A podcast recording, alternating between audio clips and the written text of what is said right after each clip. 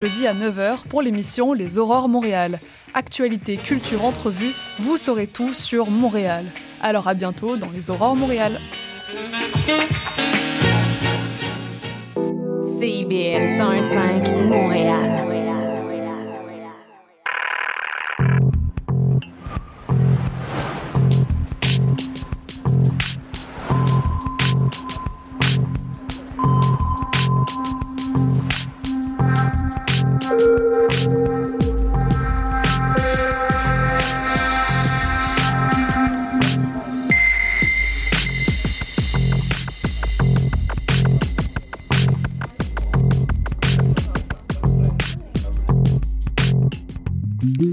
Bonjour à tous et à toutes. Je m'appelle Ariane Monzurel et j'écoute Sous le radar sur les ondes de CIBL. Aujourd'hui, on a encore une fois une émission bien chargée. Tout d'abord, on va avoir une entrevue avec Luce Pelletier qui a fait la mise en scène de la pièce Le ciel est une belle ordure, présentée au théâtre de Katsu jusqu'au 10 février. Ensuite, je vais m'entretenir avec Misha Rautenfeld sur sa dernière pièce Papessa que j'ai été voir hier au Centre du Théâtre d'aujourd'hui, puis qui elle aussi est présentée jusqu'au 10 février. Puis finalement, cette semaine, j'ai pu m'entretenir avec Alexandre Morin, directeur artistique du projet Plasticity Desire, présenté au mai jusqu'à demain. Donc, euh, une émission où on va vous parler encore une fois de théâtre, de danse, mais aussi de création. Je rappelle que Sur Radar est toujours rediffusé le lundi à midi et aussi disponible sur toutes les plateformes de balado-diffusion. N'oubliez pas de vous abonner à nos différents réseaux sociaux, Facebook, Instagram, TikTok, Spotify pour rien manquer de ce qu'on fait. Chaque semaine, nous vous proposons divers reportages, vidéos et parfois même des entrevues spéciales ou en format long, performances et même des playlists musicales pour vous mettre dans l'ambiance de l'un de nos contenus. Pour rien manquer, retrouvez-nous sur nos différentes plateformes avec toujours le même handle sur radar.cibl. Mais avant de commencer cette belle émission, on va aller écouter euh, encore un peu de Flore, une suggestion de Maurice Bolduc.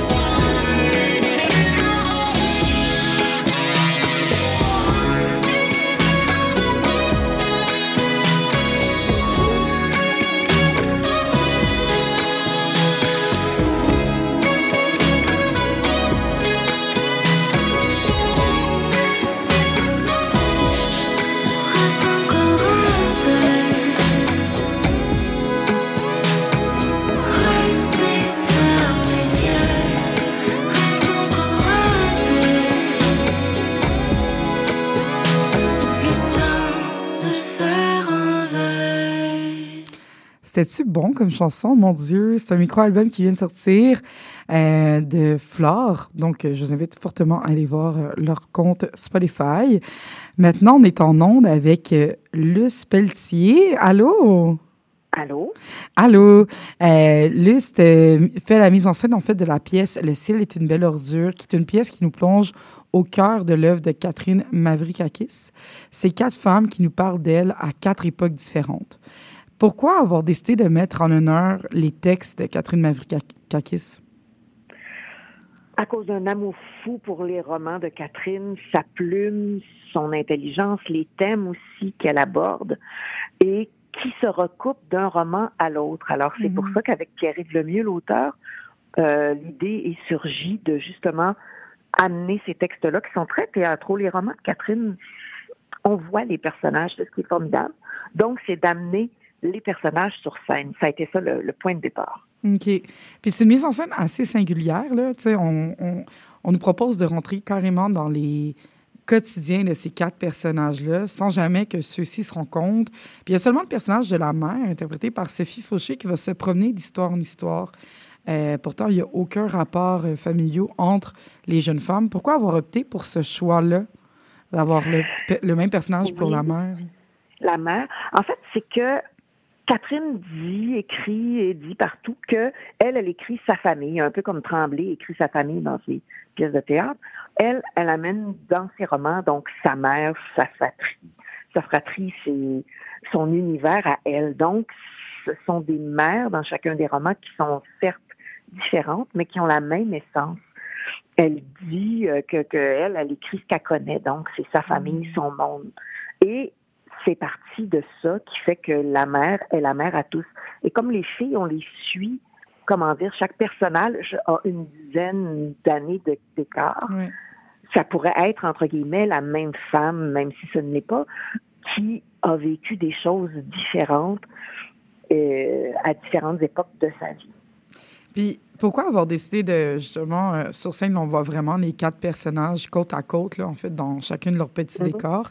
Pourquoi avoir décidé de présenter l'histoire comme ça? Hmm, c'est une bonne question. c'est très étrange parce que quand on arrive à la première, on fait Ah, c'est ça. Et quand la deuxième semaine arrive, on retourne voir le spectacle. Enfin, moi, je retourne Mhm. voir le spectacle. Et là, je me pose plein de questions. Et c'est une des questions que je me suis posée. Je fais Ah, comment on aurait pu raconter ces histoires-là autrement?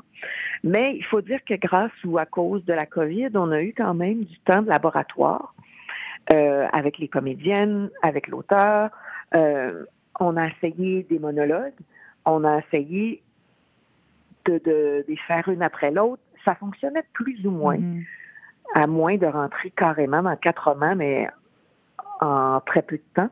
Donc, le plus intéressant était d'intercaler les romans, les, les propos de chacune des filles, et surtout que, comment dire, à un moment donné, les textes se chevauchent, se croisent, même si ça se peut pas. Donc, on, chaque fille, chaque femme prend une partie du récit de l'autre. On croirait que- qu'elles sont, pardon, j'ai la gorge complètement foutue aujourd'hui. Ça arrive, c'est la température. Ah, oui, c'est horrible. Donc, on croirait vraiment qu'il y a des qu'il y a des mix de, de, de, de- tout d'un coup qu'une femme se retrouve de 2023 à 1979. Mhm. Mais c'est parce que Catherine Mavrikakis elle-même, dans ses romans, met des choses complètement euh, absurdes, pas tant absurdes que étranges. Elle côtoie beaucoup les spectres, elle côtoie les choses qui sont anachroniques. Donc, ça se veut comme ça aussi. Donc, un mélange. Autant au début, moi, je les traite bien séparément avec les lumières, et plus ça va, plus les lumières englobent Mhm. toutes les femmes, et quand ça finit, ben, elles terminent en chorus ensemble, en chorale. J'aime beaucoup, moi, les spectacles choraux, ceci dit. Mhm. Ça me rejoint énormément comme metteuse en scène de comment amener tous ces gens-là respirer d'un même souffle tout en ayant chacune leur partition. Mais je trouve ça intéressant aussi de la manière dont, justement, les personnages sont, tombent pas après comme dans un néant pendant que c'est pas leur histoire. On les voit continuer à exister. Il y a un moment où Lou, euh, celle qui interprète la jeune femme qui a tué toute sa famille à Oui. euh, qui est à Un côté. petit détail. un Oui. petit détail, juste comme ça, euh, qui est à côté sur une partie du décor et qui semble seulement profiter de la vie puis des rayons de soleil, ben, des rayons de lumière, là, Oui. j'ai interprété ça comme étant du soleil, mais des rayons de le lumière soleil, oui. pendant, euh, qu'une autre des comédiennes euh, interprète son texte. Puis je trouvais que ça permettait à l'histoire de justement rester grounded, puis un peu comme si ces quatre univers-là se côtoyaient euh, ensemble, mais sans être ensemble. J'ai, en tout cas, moi, je suis sortie de là avec plein de questions. Je suis comme, est-ce que c'est tout le même personnage? Mais non, ça a différentes époques, différentes histoires. Est-ce qu'ils sont liés entre elles? Puis là, je m'imaginais comme plein de, d'histoires arrière. Fait qu'en tout cas, je crois que ce genre de mise en scène-là nous a vraiment permis de nous plonger en tant que spectateurs, spectatrices dans, dans cette réflexion-là aussi qui, qui Ben, semble merci. être présente. Euh, Oui, parce qu'on l'a répété, à la fois, chacune des... Moi, je re- recevais chacune des filles, on faisait leurs 20 minutes continues. Donc, mhm. elles, elles ont le, le- la montée, elles connaissent la montée de leur partition personnelle. Et quand on est arrivé avec les autres, ils ont fait, OK, comment je vis cette partition-là, mais avec des, des, des délais? Parce que l'autre parle, comment l'autre va me nourrir? Donc, c'est assez intéressant comme casse-tête. J'avoue que présentement, là, ça me parle beaucoup là, justement de, de voir des décrescendo puis de devoir comme mettre des silences un peu dans cette partition-là. En tout cas, je trouve que l'image, elle est vraiment forte. Euh, le thème de la relation mère-fille est très présent tout au long euh, de la pièce. C'est un peu ce qui rattache les quatre histoires ensemble. Pourquoi avoir un désir d'en parler, et d'explorer cette thématique-là? Euh, moi, c'est une thématique qui me rejoint beaucoup. Quand j'ai choisi en, en 2018 de, de, de, de plonger dans un territoire féminin, donc amener Mhm. sur scène des textes de femmes, j'hésitais entre territoire féminin et le thème les mères, parce que je trouve qu'il y a des textes magnifiques sur les mères. Donc, Catherine Mavrikakis écrit très bien les mères. Elle a, un- entre autres, un de ses romans qui, euh, mon Dieu, qui est interprété par Catherine Proulomé, où elle enterre sa mère, Oui. toute cette douleur, à la fois haine et douleur et amour et tout ça. Vous avez sans doute pas perdu votre mère, mais quand vous la perdrez, lisez ce roman-là. Il fait un bien fou. Donc, moi, c'est venu me rejoindre énormément dans, dans toutes les parts de ma peau. Mhm. Et la mère est omniprésente dans ce roman à elle. Donc, il fallait absolument l'amener. Et je trouve que Sophie Fauché vaut vraiment le détour dans ce sens. Sophie Fauché est vraiment époustouflante. là. Moi, je, Oui, je trouve oui. que c'est un travail de maître d'être capable de jongler à travers ces quatre personnages qui sont pourtant différents, mais qui ont la même essence, comme on l'a nommé au début. C'est quand même quelque chose de rentrer dans leur... Parce qu'elles doivent toutes avoir leur propre perspective, en fait, là. Les, les Oui. quatre mères. Fait qu'en tout cas, je trouve que c'est... Oui, c'est ça. ça Trouver des petites nuances qui se peuvent. là, c'est- oui. Euh, ben, je suis contente que vous ayez parlé des textes féminins parce que le texte évoque beaucoup de colère, beaucoup de tristesse. Euh, puis, c'est pas des émotions qu'on aime voir généralement. Euh, Attends, je vais reformuler la question, mais c'est pas des émotions qui sont habituellement associées à un caractère féminin. Euh, sais, souvent, on se fait dire en tant que femme, il faut pas montrer nos émotions, il faut tout le temps être heureuse.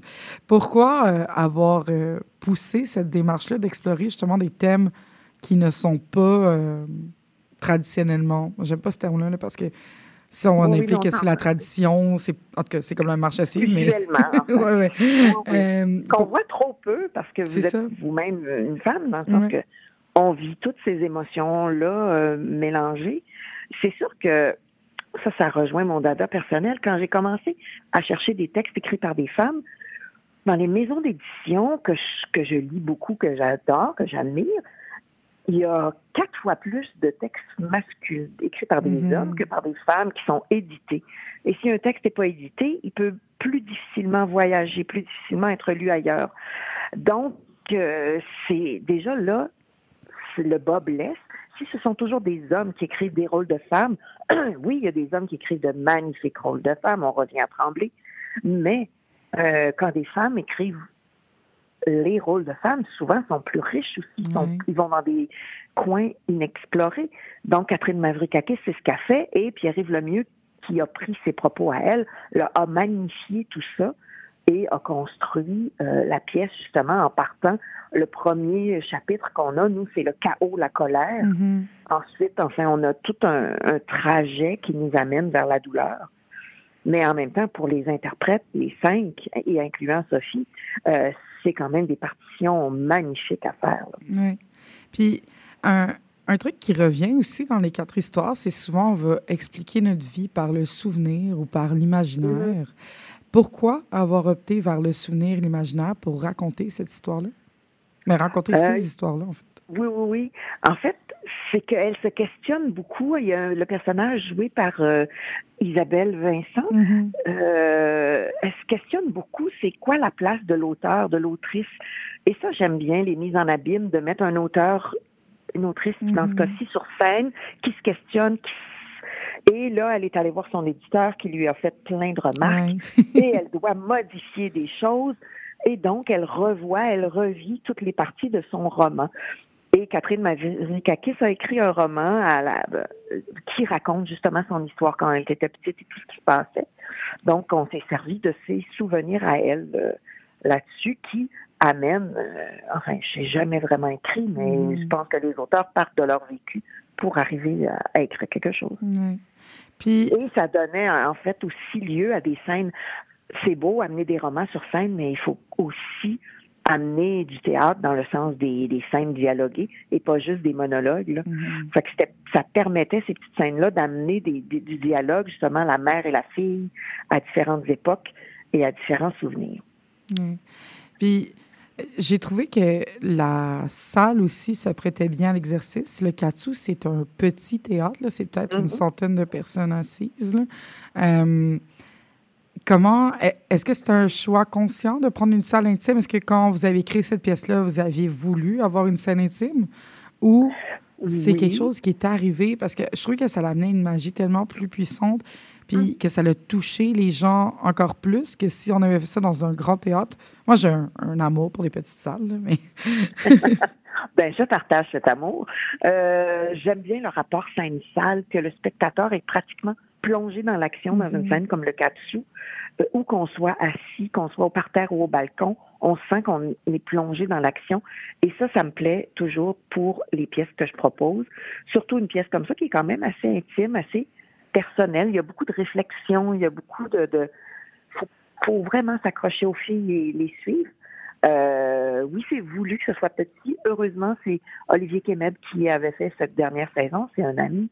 Euh, Quelqu'un aussi qui, est, qui a plusieurs fois programmé mes, mes spectacles du temps qu'il était à l'Espace Libre ou au Katsu. Bref, c'est avec l'Opsis, ça a été une belle histoire. Et donc, je suis ravie de là et les réponses sont bonnes. Ce que j'aime aussi au Katsu, c'est qu'il y a un peu, il n'y a pas juste une sorte de public. Il y a des jeunes, des plus âgés, des mieux nantis, des moins nantis, des, des, des explorateurs de théâtre et des plus classiques. Bref, ça rejoint beaucoup de monde, ce type de théâtre-là, pour différentes raisons. Et au Katsu, c'est une bonne place pour faire ça. Est-ce que vous pensez que la pièce peut se lire différemment selon euh, justement notre rapport, notre âge face à cette pièce-là? Je trouve que c'est quand même intéressant aussi.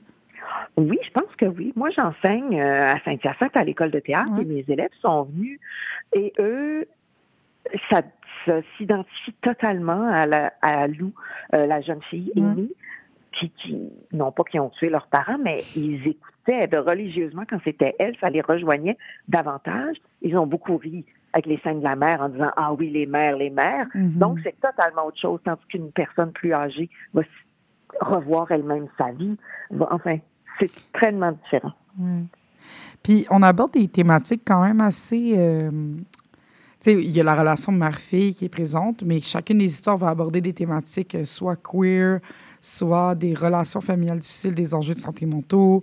Euh, Est-ce que c'est une autre partie de thématique que vous aimeriez plus aborder dans un futur, justement, ou c'est quelque chose qui est comme arrivé comme une belle surprise dans les textes? C'est une belle surprise parce que Catherine Mavrikakis décrit sa relation avec sa mère comme ça, mais en même temps, je trouve ça tellement intéressant. Et elle, ça fait un bout de temps qu'elle a écrit ça, donc c'est pas Mhm. pour être au goût du jour, c'est qu'elle se questionne sur toute la relation qu'elle avait particulière avec sa mère. Et oui, ces thèmes-là nous rejoignent de plus en plus, donc ça fait du bien de les entendre, de les, de les voir, de les brasser pour que plus de gens possibles en entendent parler un petit peu, par petit peu, par petit peu, pour enlever des barrières. À l'Opsis, je me suis donné comme mission depuis toujours de, monter des choses que les autres théâtres ne montaient pas, de monter des paroles nouvelles, donc qui sont plus difficiles parfois à vendre, entre guillemets, au public parce que moins confortable. Donc, profiter de ces moments-là, justement, pour amener chaque personne du public un peu plus loin euh, à chaque fois. Mais merci beaucoup, Luce Pelletier. Donc, Le ciel est une belle ordure. C'est présenté jusqu'au 10 février au Théâtre du 4 sous. C'est une pièce qui parle à différents niveaux, à différentes personnes, puis qui nous fait remettre en perspective aussi notre quotidien. Merci beaucoup. Bien, merci énormément à vous. Euh, donc, nous, on va tout de suite continuer en, en pub et en musique. Donc, on se revoit dans quelques minutes. Depuis plus de 30 ans, le journal mensuel Éco Montréal est le fier porte-parole de l'actualité politique, économique, sociale et culturelle au cœur de Montréal. Distribué gratuitement et rejoignant 200 000 lecteurs, Éco Montréal est aussi un véhicule publicitaire polyvalent en répondant efficacement aux besoins de différents annonceurs, comme dans l'immobilier ou tout simplement pour y afficher avis publics ou services professionnels. À lire ce mois-ci dans Éco Montréal. Le Stade olympique, un trésor caché, difficile de sourire à Montréal, 2024, des résolutions et des contradictions, Immobilier 2024, investir dans l'immobilier, le fanatisme des syndicats. Pour en savoir plus, nous vous invitons à visiter notre plateforme numérique à écomontréal.com ou à composer le 514-844-2133. 514-844-2133. Tout sur la littérature. Cette forme-là parlait d'une certaine manière du fond que je voulais explorer. Et ça va générer chez lui une réelle angoisse. Une série nouvelle qui s'appelle Le Projet P. Le personnage de Marion, par exemple, c'est beaucoup défini à travers ce qu'elle peut faire pour les autres ou ce qu'elle représente aux yeux des autres. Avec Linda Dion et Mike Seviano. Jeudi 18h, rediffusion mardi 11h30. CIBL, au cœur de la littérature. Salut, je m'appelle Sophie Chartier. Si vous êtes comme moi, ça vous arrive de vous demander qu'est-ce que les gens écoutaient, mettons, en Afghanistan dans les années 70? Ou bien, c'est quoi la différence entre salsa et bachata? Les vendredis à 20h30 sur les ondes de CIBL 101.5, embarquez avec moi et mes invités dans un voyage spatio-temporel à la découverte d'un courant musical fascinant. Ses origines, ses chansons, ses artistes. Courant d'air, c'est l'émission de découverte musicale à ne pas manquer pour une exploration en profondeur et en plaisir des musiques marquantes du monde entier.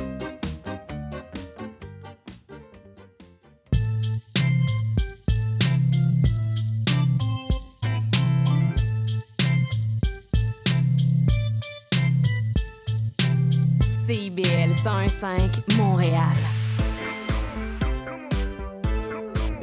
CIBL, au cœur de la culture. Tu me tends un thé au parfum de la toundra et je marche dans ta mémoire sur la terre, celle qui t'a vu naître. Je suis aveugle, pourtant j'ai vu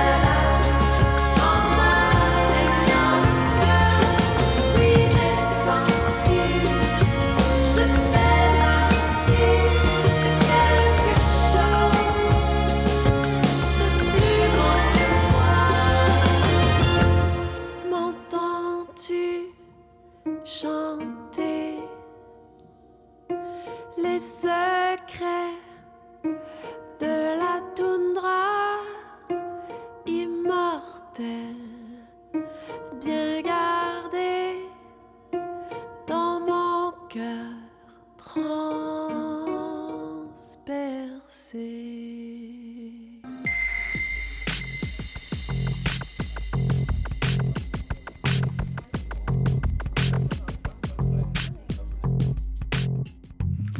Vous êtes toujours sur les ondes de radar. Je m'appelle Ariane Monzerel. C'était la chanson, la chanson Tundra Mouchiot pour Joséphine Bacon de Émilie Laforêt. Et on va tout de suite continuer avec euh, une entrevue avec Misha Rautenfeld. Allô? Allô? Donc, euh, hier, été voir ton spectacle Papessa. Papessa, c'est le milieu de ta réflexion. Euh, sans connaître le l'avant ou l'après, tu nous amènes à explorer un milieu qui n'est pas non plus présent.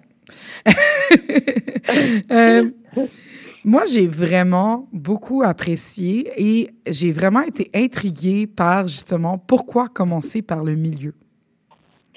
Euh, ben en fait, euh, je pense que, comme je le dis, c'est un peu euh, une métaphore de la vie, en fait. C'est qu'on est conscient qu'on vient de quelque part, même si on ne sait pas où, avant notre naissance. On est conscient que euh, on s'en va quelque part aussi après notre mort. Donc, pour moi, ça représentait, en fait, la vie, ce qu'on traverse, la quête de sens et tout ça, ouais. Puis j'ai l'impression que au long de ton récit, le mélange entre la fiction et la réalité s'entremêle. Euh, pourquoi avoir opté de mélanger ces deux voies-là? Euh, ben en fait, c'est pas euh, c'est pas quelque chose de très conscient, je dirais. Euh, ce que je crée, c'est très intime. Euh, ça part toujours de quelque chose de très profond puis de très personnel. Mais ensuite, j'essaie toujours de, de l'amener au-delà, de, de dépasser euh, le personnel pour en faire euh, un récit qui peut euh, s'apparenter au mythe ou au conte. Euh, donc, c'est ça, j'essaie de, d'élever le récit personnel à une autre forme. Puis, le, justement, dans ce récit-là, on te retrouve à Moscou. Euh, J'imagine qu'on est dans une période peut-être plus liée à l'enfance ou à l'adolescence. Puis, on explore un petit peu la découverte d'une féminité, si je me trompe pas. Mhm. Ouais, ben le, le récit se passe à plusieurs endroits. Euh, oui, entre autres à Moscou, mais aussi euh, dans une forêt ou euh, des fois il y a même des parties qui se passent au Québec. Là, c'est juste pas dit explicitement. Puis oui, oui, j'explore beaucoup en fait les codes de la féminité, puis comment la féminité nous est imposée à travers des gestes, des insinuations, puis comment c'est pas quelque chose avec qu'on choisit en fait. Mhm. Puis, en fait, c'est un peu, même à certains moments, on sent que c'est un peu obligé, même au niveau de la pièce, mais aussi au niveau de ton Mhm. esthétique gestuelle. Tu sais, on est dans une esthétique qui est très euh, ancrée dans de la danse, de la danse classique. Euh, tes mains, ils sont tout le temps en altitude. Euh, Est-ce qu'il y avait ce désir de justement vouloir comme percer plus long, mais pas percer plus loin, mais que ça soit présent tout au long dans des petites choses? Ouais, ben je pense que euh, ma démarche est très physique, corporelle. Euh, donc ouais, tu as raison, il y a, y a certains gestes qui rappellent le ballet, par exemple, mais je pense que je recherche aussi des, des gestes euh, qui parfois basculent dans euh, la monstruosité, euh, donc la déconstruction, par exemple, de cette féminité-là, comment c'est possible de la déconstruire dans le corps même. Et euh, ensuite, je suis même à la recherche de gestes de transcendance, euh, par exemple, les mains en, en attitude, des fois, euh, ça fait aussi référence à ce qui est plus grand, puis à l'au-delà. Mm. Donc, ouais. Puis, il y a comme une, euh, une, une confrontation de justement cet aspect monstrueux à cet aspect qui est peut-être plus classique, plus léché. Euh, Mhm. Puis, dans certaines parties, là, sans vouloir trop en révéler au public, euh, c'est vraiment plus présent que dans d'autres. Euh, Notamment, est-ce que notamment dans des choix de rapport avec l'autre, le rapport avec les hommes, le rapport avec les femmes, est-ce que c'est des choix qui sont conscients? Euh, puis là, euh, de quel choix tu parles exactement? Mais mettons, entre autres, le moment où. euh, euh, un des moments qui m'a beaucoup frappé, c'est le moment où tu exprimes avoir entendu une conversation entre ta cousine et ton père. Uh-huh, et que tu l'imites dans sa position, dans sa gestuelle, assise, bien droite, les mains sur les genoux, très féminin. Puis, quelques minutes plus tard, on retrouve cette même position-là, mais lorsque tu vas euh, rencontrer une Ouais. personne pour avoir Mhm. pour explorer une sexualité, puis là, ce mouvement-là se détruit, puis il s'ouvre complètement, puis il rentre beaucoup dans quelque chose de beaucoup plus sexué, tu sais. Ouais. Ouais, ouais, ouais. Ben, ouais, euh, c'est comme, c'est un solo, mais à travers beaucoup, euh, à travers lequel beaucoup d'incarnations passent. Donc, Mhm. oui, c'est moi, mais euh, je joue aussi comme d'autres personnages. Euh, puis j'aime ça, venir des fois comme. ouais, déconstruire un peu. défaire ces figures-là, puis m'amuser à défaire ce que je construis, tu sais. Mhm. Et je pense que ça rentre là-dedans, ouais. Puis la glorification de la féminité. Moi, c'est c'est quelque chose qui me... Pas la glorification de la féminité nécessairement, mais l'amour aussi pour les femmes. Un de mes moments Mhm. préférés, c'est lorsque vous êtes dans la forêt avec comme euh, d'autres amis du passé, puis que vous avouez tout avoir aimé une femme. Mhm. Euh, puis le, aussi, on ouvre la pièce aussi sur comme l'amour de la femme, un petit peu le, le don de soi. Euh, pourquoi c'est autant présent? Ben, euh, parce que c'est quelque chose qui m'habite beaucoup et aussi que, que j'ai expérimenté beaucoup, tu sais, dans le sens. euh, puis quand je dis expérimenté beaucoup, je veux dire, on est souvent venu à moi pour me dire en, secret justement euh, que euh, euh, qu'on avait vécu, euh, tu sais, que certaines personnes avaient vécu du désir pour des femmes ou de l'amour pour des femmes, mais euh, c'est comme si en ce moment dans, notre société, vu qu'on est tellement euh, entraîné à l'hétérosexualité, vu que tout ce qu'on voit est rattaché à l'hétérosexualité, c'est comme si des fois on nous permet même pas euh, de penser que ce désir-là qu'on peut ressentir euh, est, est réel, puis est possible, puis est aussi synonyme d'amour. Puis que c'est pas, euh, c'est c'est un muscle en fait la Mhm. sexualité pour moi. Tu sais, c'est pas quelque chose qui est acquis, c'est quelque chose qui bouge. Puis quand on l'exerce pas, ben c'est sûr qu'on va être pris dans le système hétérosexuel toute notre vie et que ça peut être un choix Mhm. et que euh, on peut faire ce choix-là. On n'est pas euh, on n'est pas voué à l'hétérosexualité autant qu'on le pense. Non, en effet, c'est c'est une norme qui est très, très présente, mais qui, qui peut bouger. ouais, ouais, ouais, ouais. Puis euh, ça m'a toujours impressionné, ouais, comment ça se faisait tellement en secret, euh, puis comment aussi entre femmes ou entre euh, entre minorités de genre, on est plus enclin à se partager ces questionnements-là, euh, mais qu'ils sont très durs à faire sortir de, de la sphère intime. Ouais. C'est ouais, c'est ça que j'avais envie d'amener plus euh, à la à vue, tu sais, puis euh, à, con- à la conscience. Puis en général, il y avait quelque chose de très, très magique dans la manière dont tu racontais l'histoire, même poétique. Pourquoi avoir Ouais. choisi ce ton pour euh, amener ce récit-là? Mhm. Même s'il y a des moments justement aussi plus durs. Ouais. Ouais, ben je pense que euh, c'est ma première création, fait que je suis en train de découvrir c'est quoi comme mon langage, puis c'est quoi mon langage scénique. Puis euh, effectivement, tu sais, je, je flirte beaucoup avec euh, euh, ce qui est intangible, ce qu'on comprend pas.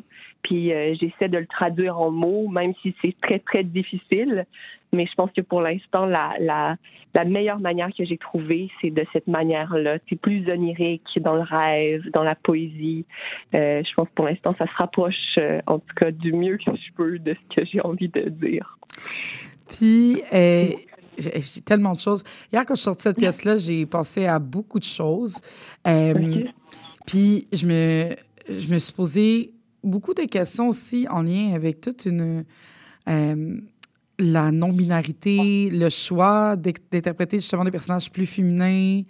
Euh, Puis, comment cette transition-là s'est passée? Est-ce que tu es à l'aise de te, de te confier Ouais, à ouais, moi? Euh, oui, bien sûr. Par rapport, là, euh, tu parles de ma propre transition de genre, mettons? Non, pas nécessairement. Mais oui, parce que ça en fait partie, mais pas nécessairement ça. C'est plus le, parce que, en tout cas, je vais partir ma réflexion au complet. Donc, euh, toi, Michel, tu es une personne non-binaire. Donc, j'ai, et tu, j'ai l'impression que en tant que personne non-binaire d'apparence féminine, on est, ben, tu dois être souvent, puis les personnes sont souvent portées à assumer euh, ton genre comme étant une femme. Puis souvent, Mhm. c'est qu'est-ce qu'on voit dans des pièces de théâtre. Puis hier, ça me surpris un petit peu de te voir porter aussi ce genre-là à certains moments dans la pièce. Hmm. OK, OK, ouais. Hmm. ouais, c'est une bonne question.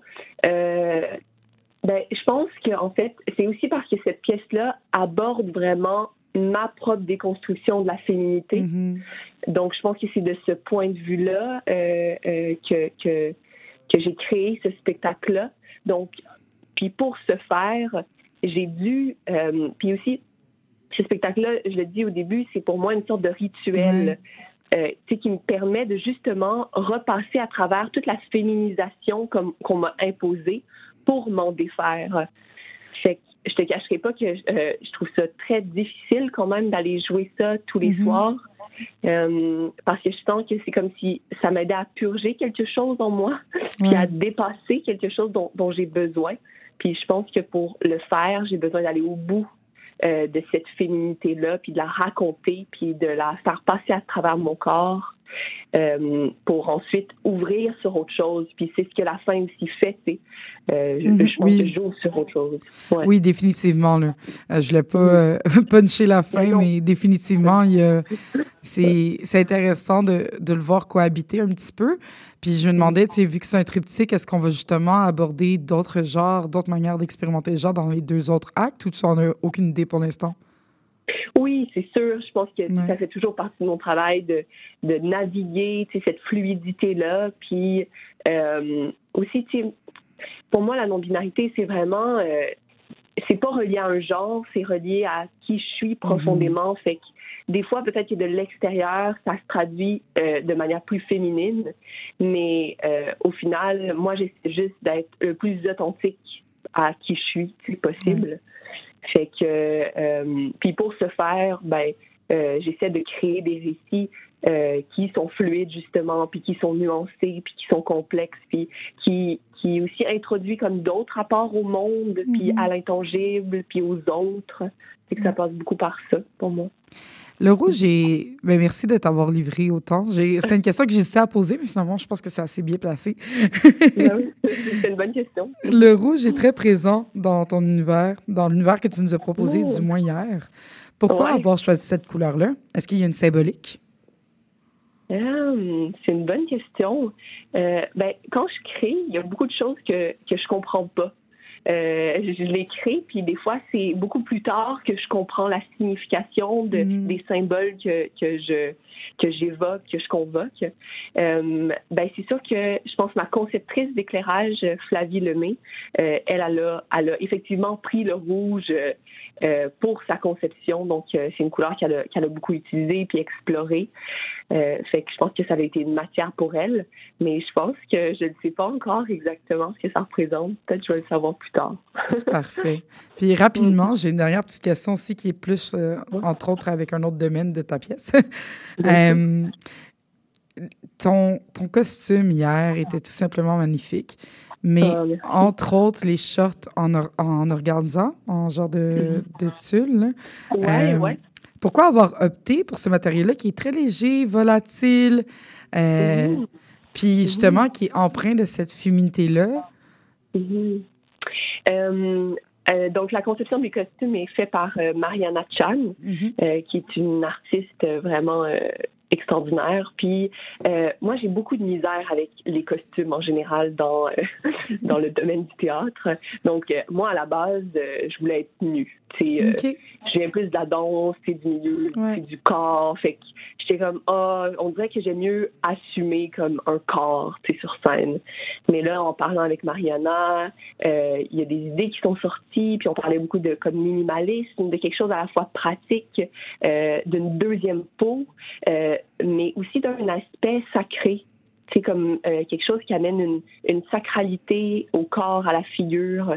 Puis je pense que c'est plus dans cette volonté-là qu'on est allé vers ce tissu-là que d'une volonté de féminisation. Tu sais. Pour moi, ça, ça représente plus euh, quelque chose de délicat puis quelque chose de très euh, élégant que féminin.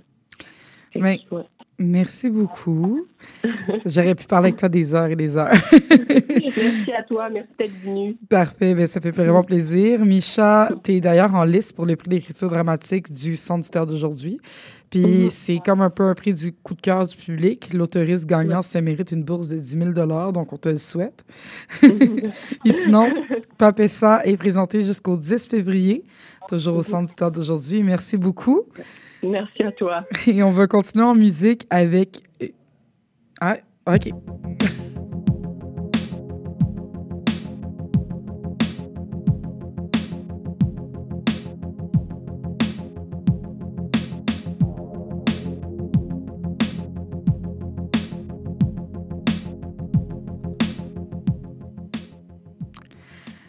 Donc, euh, plus tôt cette semaine, j'ai pu aller voir Plasticity Desire, qui met en relation le désir et la plasticité. Autour d'un monticule d'argile, les interprètes explorent la relation à l'autre, mais aussi à soi. On va aller écouter une entrevue que j'ai eue avec Alexandre Morin, directeur artistique de la pièce. Plasticity Desire, euh, je dois avouer que sans vouloir te flatter, c'est une des pièces qui m'a beaucoup marqué cette année. on est déjà en début d'année, tu vas me dire que j'en ai pas vu tant que ça, mais quand même. L'esthétique des corps, le travail de la matière permettait à la fois d'avoir une lecture personnelle de l'œuvre, mais aussi un message plus général. Est-ce que je me trompe? Euh, ben non, ben non, pas du tout. Parce que j'ai l'impression qu'il y avait comme un un double dialogue dans la pièce, que on, on voulait vraiment aller permettre aux spectateurs, spectatrices de développer sa propre euh, interprétation de ce qu'on voit, tout en ayant un dialogue euh, plus général qui est, est, quand même flou, là, puisque c'est la danse contemporaine par rapport au rapport à, l'autre, euh, les rapports de domination, l'affirmation de. Est-ce que, comme, qu'est-ce qui, qu'est-ce qui a stimulé le, l'envie de peut-être mettre ce, cette place-là? Hmm, c'est peut-être une question assez large. Euh, pour moi, euh, il y a absolument, il y a absolument de l'espace pour que, pour euh, le public de recevoir le spectacle, leur imaginaire et même leur corps. et tout un travail sonore ou la vibration aussi pour vraiment venir stimuler le, le corps du spectateur ou de la spectatrice. et je dirais que pour moi, mon fil conducteur dans la recherche, c'était de faire dialoguer le, titre euh, Plasticity et Desires, donc comment comment que la plasticité et euh, le désir euh, et, peut cohabiter tout au long de l'œuvre. de là, c'est dégagé un travail très sensuel, le rapport à la matière, à l'environnement. Et un peu aussi aux fantasmes, mais mes fantasmes comme chorégraphe, mais aussi les fantasmes d'interprètes défendre la pièce euh, sur scène. Oui, parce que c'est un travail euh, qui a été nommé comme étant collaboratif, si je ne me trompe pas. Là. Un travail qui est, pardon? Collaboratif. Oui, oui, oui. Moi, je, je le bateau, bien sûr. J'arrive avec des contraintes très précises et tout, mais il y a beaucoup d'essais-erreurs en studio. Euh, donc, j'ai travaillé de près avec les interprètes. on a développé des pratiques corporelles, des physicalités différentes, des différentes manières euh, de traiter le corps, euh, l'espace, euh, puis aussi des textures. Par exemple, pendant l'entrée du public, la section d'intro s'appelle rituel hydratation. Donc, les interprètes déambulent en sous-vêtements et se et s'hydratent avec une, une, vaporeuse, mm-hmm. un objet qui est utilisé par des céramistes pour hydrater l'argile. Donc, j'ai voulu euh, hydrater les corps par la peau, euh, puis d'installer un, euh, un, un, espace sensuel, bienveillant, pour la douceur. Puis plus tard, ben, un des interprètes découvre une guitare électrique qui est là et vient charger l'espace d'un son assez brut. puis il incarne un, dieu euh, du rock. Euh, donc, euh, ça, nous permet de verser dans une autre section. Ça, c'est comme un exemple euh, parmi tant d'autres. Mais justement, la manière dont le son et la lumière ont été intégrés à la pièce, euh, je trouvais que ça nous permettait de vraiment euh, rentrer encore plus dans cet univers-là. Puis tu sais, ça, je pense que c'est une des forces au mai, là, le fait qu'on travaille dans une boîte noire un petit peu, là, de... Ça, on peut faire un peu ce qu'on veut Ben oui, avec cet espace-là. là. Oui, oui, oui. Ben, merci de, de mentionner le travail de lumière et en son, euh, parce que c'est une grosse partie de la collaboration aussi. Donc, il y avait euh, Jonathan Boulet à la composition sonore, qui a aussi euh, conçu le bassin d'eau interactif. Donc, sur scène, il y a un, un bassin d'eau euh, sombre qui a l'air d'un trou noir avec une des, un des poutres de la galerie qui passe à travers l'eau, euh, qui agit comme miroir, aussi comme portail. Euh, et euh, il y a des haut-parleurs euh, cachés, euh, simulés en dessous euh, de la bâche, euh, qui répond à un micro, à un feedback euh, pour faire vibrer l'eau. Et euh, les lumières de Karen Gauthier euh, sont allées appuyer ça. euh, Puis on a une machine à boucan aussi qui vient densifier l'air. Donc ça a été une manière là, de collaborer aussi pour euh, ressentir une cohésion des médiums. Pour moi, euh, ce show, c'est c'est ça, c'est d'abord et avant tout un show.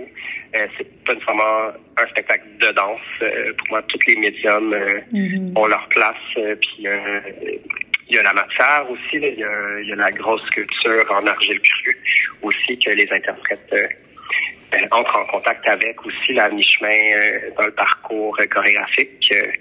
Donc, ça peut donner une idée aussi de d'une autre collaboration autre que celle avec les interprètes. Donc, Puis, qu'est-ce qui t'a inspiré de travailler justement avec l'argile, de travailler avec.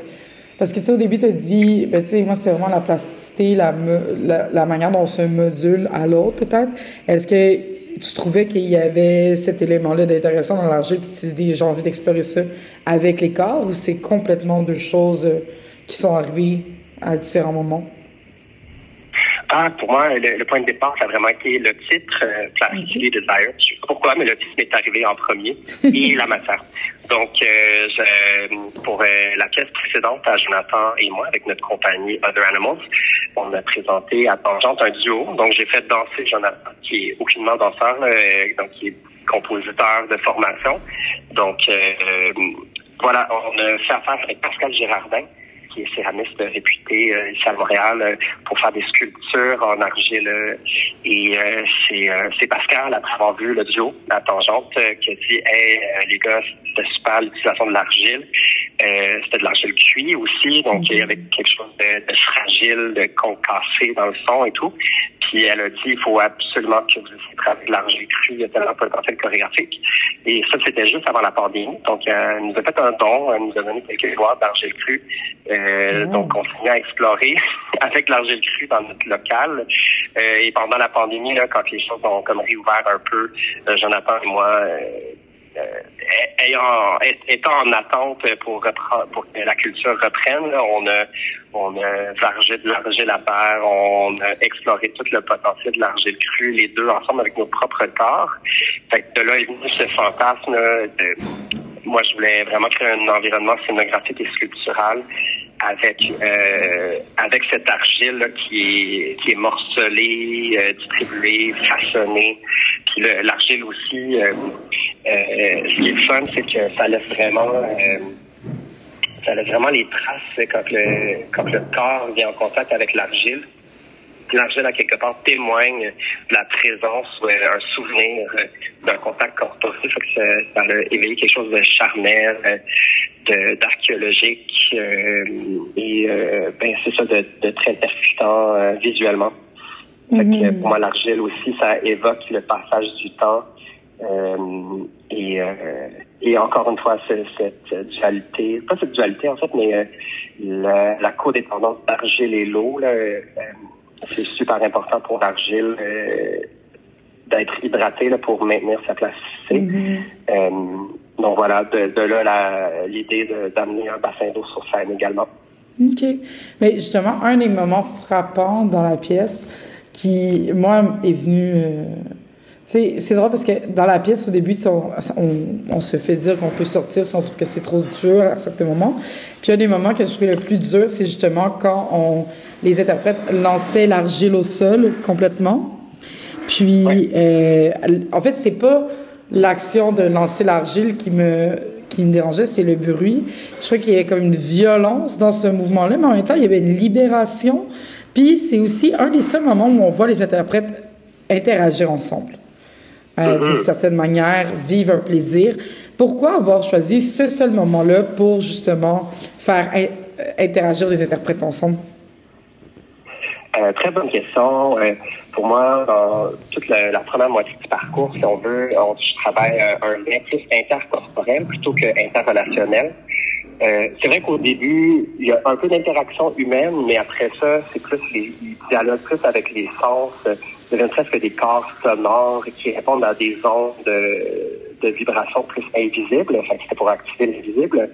Puis ce moment-là, je trouve que j'ai voulu euh, retenir le plus longtemps possible euh, ce lien-là pour que justement que ça frappe encore plus cette permission-là là, de, de, de vraiment se voir euh, et rire même, euh, comme euh, tu parles d'une violence du geste, mais en même temps je leur demande de, de rire, puis de le prendre comme un jeu euh, presque presque plus euh, enfantin. Euh, je pense que ça contribue justement à ce que ce moment-là, ce, moment-là, pardon, soit plus touchant parce que là, finalement, on a accès vraiment à eux, leur individualité. Euh, on, c'est comme si on, on se permet de décrocher de la pièce presque, mais pour moi, ça, ça en fait autant partie. Puis il y a les, il y a les gros néons aussi qui s'allument. Euh, Le public, finalement, est à vue aussi. On révèle l'espace euh, tel qu'il est. On retombe dans un espace concret. On sort de la fiction, puis on revient dans, dans une réalité euh, brute et, euh, et c'est ça, sans, sans artifice. là. Puis il y a quelque chose de quand même assez intéressant aussi dans, dans justement euh, pourquoi avoir décidé de justement garder cette absence d'interaction-là pour que chaque personne puisse faire sa propre lecture, puis peut-être qu'on puisse personnaliser un des interprètes selon les spectateurs, ou c'est vraiment euh, quelque chose auquel tu n'as pas nécessairement réfléchi dans la création? Je pense que c'est euh, ça fait partie euh, de la recherche que j'ai faite dans les dernières années, euh, euh, justement là, de, de, de, de peut-être challenger un peu comment que l'humain rentre en interaction avec les autres, avec la matière, avec son environnement. Fait que ça peut toujours passer par les yeux euh, euh, une, interaction qu'on pourrait qu'on qu'on priorise plus au quotidien. Fait que pour moi, c'est c'est de favoriser et de mettre en place euh, une relation euh, plus euh, par rapport au sens, par rapport à la peau, l'ouïe, euh, les odeurs aussi, euh, l'argile aussi euh, euh, amène une odeur dans l'espace, euh, euh, la boucane aussi. euh, fait que pour moi, je sais pas, ben c'est peut-être un peu plus ma poutine, là, mais pour moi, c'est de, de, de, retenir euh, cette relation-là très humaine et très euh, euh, un campus quotidien, disons. Je sais pas, ça, ça, ça crée un espace aussi pour le spectateur ou la spectatrice aussi d'entrer en contact avec leur propre corps et comment que comment comment absorber justement les tous les médiums qu'on vient dans l'espace euh, scénique. Il faut dire aussi qu'à la fin, euh, dans plus tard, euh, quand euh, la section, euh, la pièce euh, bascule dans, dans un genre de chaos vers la fin de la pièce, euh, il y a d'autres interactions aussi qui arrivent ou qu'il y a carrément des contacts. Fait que pour moi, c'est quelque chose de l'ordre de la retenue euh, pour euh, que le climax soit d'autant plus euh, satisfaisant. Puis, pour moi, ce que j'ai le plus aimé dans la pièce, c'est vraiment l'esthétique du corps, comme qu'elle n'était pas léchée, mais qu'elle qu'elle n'était pas non plus chaotique. Euh, puis en même temps, on retrouvait ces moments-là un peu léchés, là, tu sais, entre autres, euh, mon Dieu, euh, entre autres dans le défilé à la fin. Mais tu sais, durant la pièce, c'est pas un, un aspect qui est super important. Pourquoi avoir opté vers cette esthétique-là moins léchée, justement?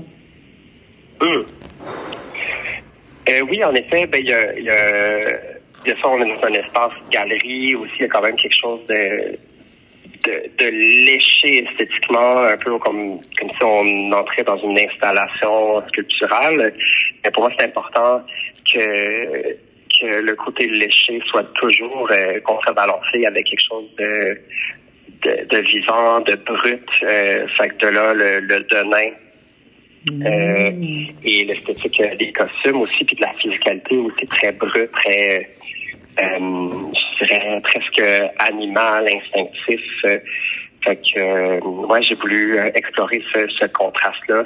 Et en effet, il y a tout un travail de costume. euh, euh, vers la fin du show, là, il y a des, euh, euh, tout un travail euh, de, de changement de costume que pour moi, c'était une manière d'incarner le fantasme à travers les textiles. Fait que je me suis beaucoup amusée avec euh, les concepteurs conceptrices costumes, Angela Racenti et Jonathan Sautier. Moi, mon délire de ce show-là, je, savais que je voulais que ça termine dans un genre défilé euh, quasi post post-apocalyptique ou comme si on sent que le bassin d'eau nous a fait basculer euh, à travers un portail, euh, puis on perd la notion du temps. Que pour moi, il y a... Ouais, c'est ça, c'est une manière de, de créer un délire à travers le corps, mais aussi, euh, encore une fois, la matière, cette fois-ci, le costume. Mhm. Puis, le, cette pièce-là, c'est le fruit d'un travail de recherche-création. Est-ce que tu. Puis ça, ça fait quand même un bout là, que tu y réfléchissais, de ce que j'ai compris, là, ça fait comme 3-4 ans. Euh, Est-ce que tu penses que c'est la fin de cette étape-là ou qu'il va y avoir une suite? Euh, pour ce projet, Ouais. Euh, oui, oui, oui, je, je pense que je termine un cycle euh, de création avec cette pièce. Euh, J'ai eu une autre pièce, je dirais que ce cycle c'est c'est euh, euh, c'est déplié euh, de 2017 à aujourd'hui. Et déjà à- en octobre dernier, j'ai présenté un solo co-créé avec Mathieu Leroux et Jonathan Blais, justement avec avec Other Animal, qui était plus inspiré du théâtre documentaire euh, où je passais mon frère en entrevue, puis je me mettais en scène vraiment en tant qu'Alexandre Morin avec euh, mes propres archives, mon propre bagage. Fait que moi, il y a ce pan qui m'intéresse et euh, bien sûr, euh, il y a ma pratique en sculpture aussi que j'aimerais développer davantage.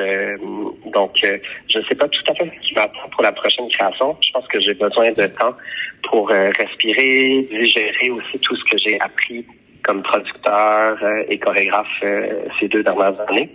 Euh, ça a été quand même un moment épique pour ma carrière. Fait que je veux me recueillir avant de me relancer. Donc, Plasticity Desire, c'est encore là jusqu'à demain soir à ne pas manquer définitivement. Merci à Alexandre Morin d'avoir fait cette entrevue. Et c'est déjà la fin de l'émission. Merci Maurice Bolduc pour la mise en onde. D'ailleurs, CBL recherche toujours des personnes dans la mise en onde. Un poste bénévole, mais très plaisant. Si ça vous intéresse, simplement contactez CIBL. Je m'appelle Ariane Monzerel, c'était Sous le radar. Ne manquez pas les 30 glorieuses qui suivront dans quelques minutes avec Caroline Boulet. À la semaine prochaine. Merci beaucoup euh, pour cette entrevue. Ariane, ça me, ça me fait tellement plaisir. Euh, merci de t'intéresser euh, à notre travail. Puis j'en profiterai juste pour mentionner que j'ai un prochain spectacle le 4, 5, 6 avril à l'Agora de la danse, une pièce pour 11 interprètes intitulée Cutting Through the Noise. Donc, une autre occasion de voir mon travail. Définitivement. Mais merci. Donc, Vous cherchez une activité ludique et rassembleuse? Inscrivez le Bingo Radio de CIBL à votre agenda. Chaque semaine, courez la chance de gagner 3500 dollars en prix. Invitez vos amis et jouez avec nous tous les dimanches dès 13h. Pour participer, procurez-vous les cartes de jeu du bingo de CIBL dans un point de vente près de chez vous. Pour trouver des lieux, visitez notre site web au cibl1015.com sous l'onglet Bingo Radio de CIBL. À dimanche prochain et bonne chance! 105 Montréal.